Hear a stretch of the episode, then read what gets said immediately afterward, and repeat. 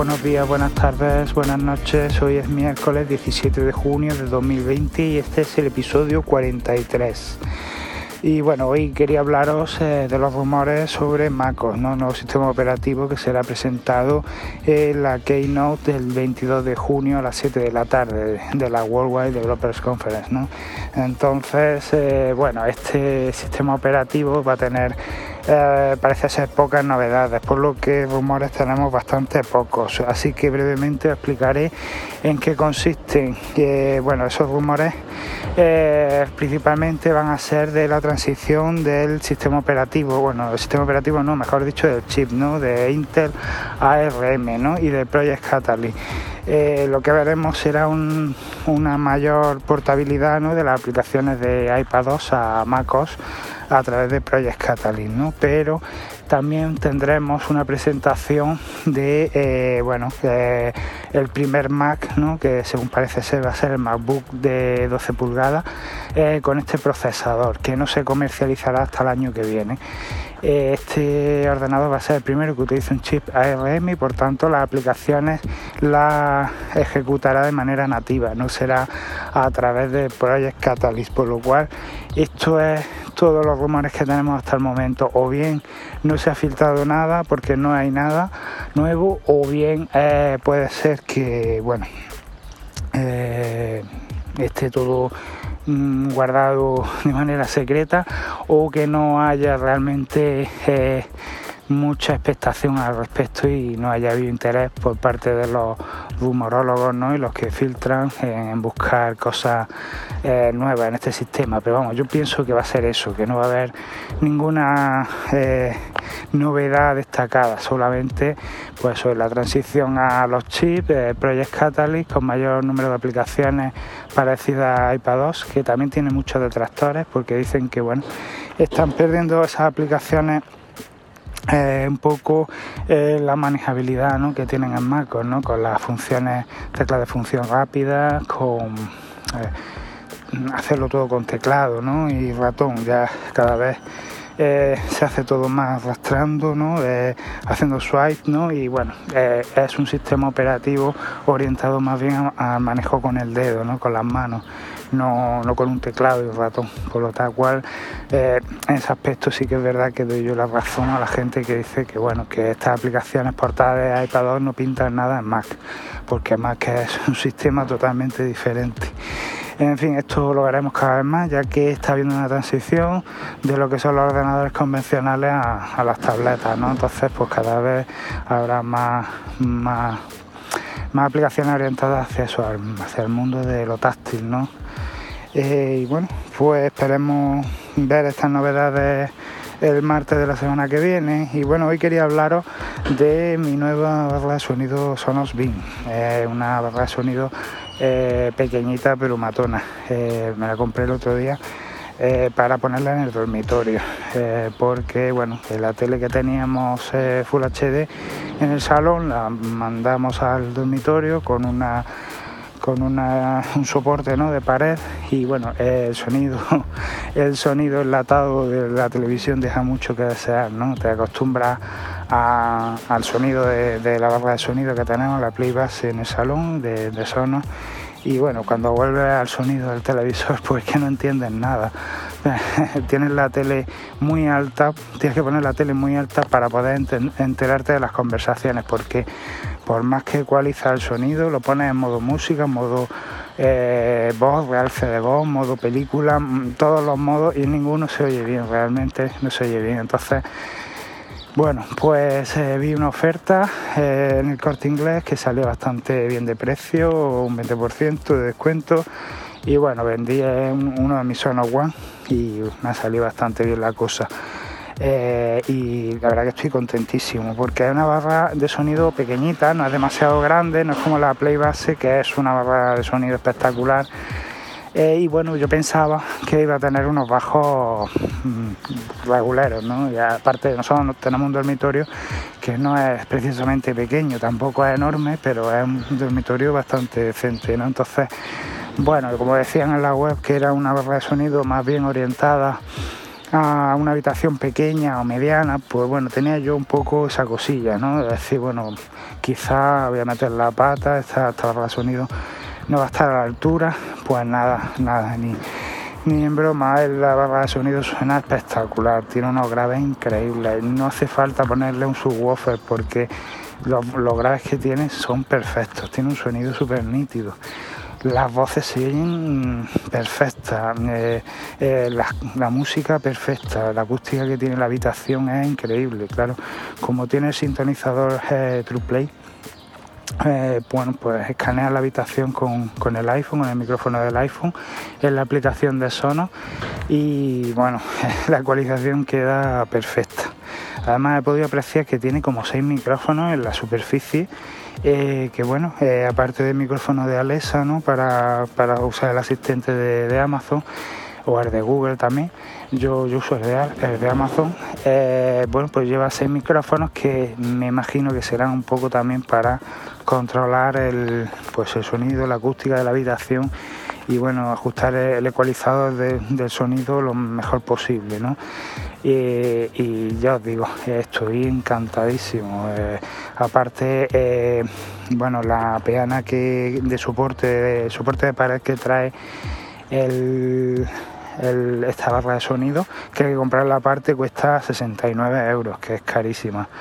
Eh, bueno, pues por Amazon encontré una que costó, costaba 29 mm, euros. Bueno, sí, 29 euros. Y, la verdad que muy contento porque es más pequeña que la original de Sonos. La de Sonos cubre toda la base. Esta eh, solo cubre la parte de los tornillos. Y, es muy discreta, ¿no? no se nota que tenga nada, ningún soporte ni nada, parece que está flotando ¿no? la barra de sonido en la pared. Y bueno, pues esta, esta base la encontré en Amazon, ¿vale? Hay, varias versiones, hay una incluso que cuesta 20 euros, es más barata todavía, pero bueno, me gustó esta más, la vi más, más, sólida que la otra. Eh, y ya os digo, el sonido no se desvirtúa para nada. No, yo pensaba, bueno, que sí, que al estar mm, cogida de la pared no iba iba a retumbar más, no sé, los graves, pero ya os digo, con el True Play Sonos lo ajusta todo perfecto para que no, haya eh, ninguna distorsión de sonido y, la verdad que se oye fenomenal. Aparte que me ha sorprendido una cosa, es que esta peana no, no, no deja eh, la barra de sonido totalmente pegada a la pared, la separa un poquito. Y, bueno, yo pensaba que era por los cables, ¿no? para que pueda eh, subirlos para arriba o para abajo y, no tengas que abrir agujeros en la pared, pero no es por eso, es porque esta barra de sonido, no sé si habéis dado cuenta que tiene una forma como de habichuela, ¿no? sé, por eso se llama Sonos Beam, eh, porque tiene las la, esquinas redondeadas, ¿no? Y, es curioso porque el altavoz da la vuelta hacia atrás, es decir, eh, mm, quiero pensar que los graves están mirando hacia la pared y lo que hacen es rebotar en la pared y aumentar esa potencia. Por eso, por eso tiene esa potencia, ¿no? Por eso tiene esos graves tan increíbles, porque yo creo que utiliza la misma pared, ¿no?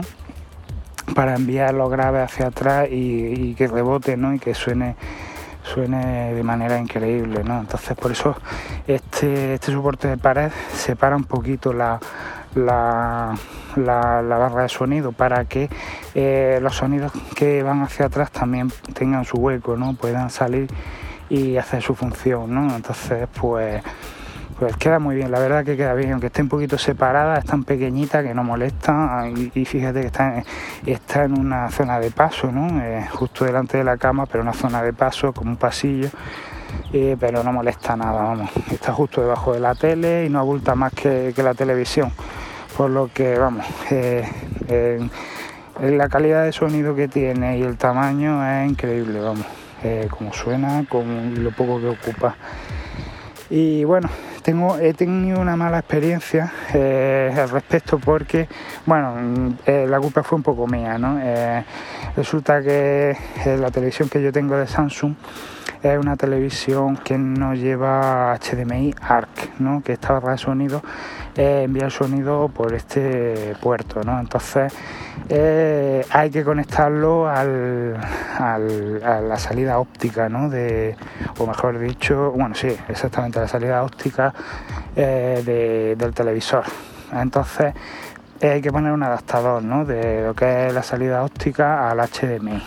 Pues bueno, yo pensaba que este, este adaptador no venía con la barra de sonido, había que comprarlo aparte, ¿no? Eh, y aparte, lo que es la descripción de la barra de sonido no viene nada al respecto, ¿no? No te indica si viene o no viene incluida en la caja por lo que eh, la pedí, la pedí, conforme compré la, la, barra sonido la pedí. Y bueno, cuál es mi sorpresa que cuando voy a abrirla me encuentro que efectivamente el adaptador sí viene incluido en la caja, por lo cual no hacía falta pedirlo, ¿no? Por lo tanto, este adaptador solo se puede pedir por la página web de Sonos, ¿no? Entonces yo hice el, pedido a través de la web y cuando vi que, venía el adaptador en la caja, pues inmediatamente entré en la página con mi usuario y cancelé el pedido, ¿no? Me enviaron un correo de confirmación de que se había cancelado el pedido y que no había problema, vale. Bueno, pues ayer recibí eh, el, cable, ¿no? El cablecito de este adaptador en mi casa. Eh, he entrado en la página web de Sonos, he vuelto a decir que quería devolverlo y cuál es mi sorpresa que dice que este cable no se puede devolver. Es decir, primero me dicen que se ha cancelado el pedido y que no hay problema. Después me lo envían y después le digo que quiero devolverlo y me dicen que no se emiten devoluciones. Entonces digo, bueno, pues voy a llamar por teléfono al servicio, bueno, atención al cliente de Sonos, aquí en España, que es un número 800.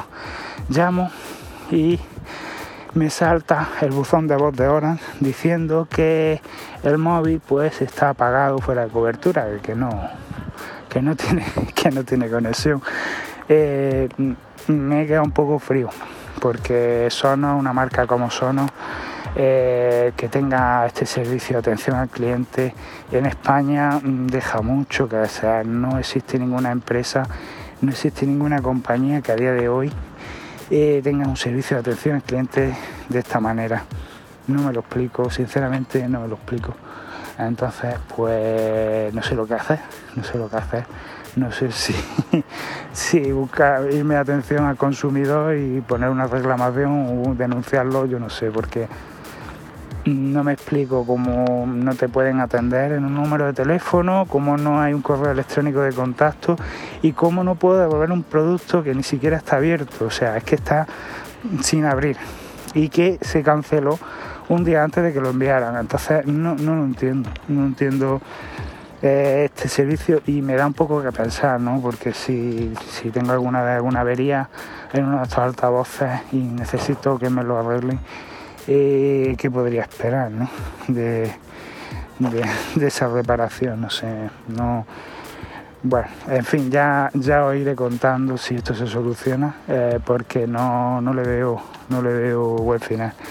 Pero bueno, ya está, así es simplemente un cable, un adaptador y, y tampoco me va a suponer una pérdida muy grande, ¿no? Pero pero ya os digo que si te compras un altavoz caro, eh, siempre, siempre esperas que haya un servicio de atención al cliente en condiciones detrás, ¿no? Entonces, por mucha calidad que tengan los altavoces, eh, también hay que tener un, buen servicio de atención al cliente eh, en España, por supuesto. Y bueno.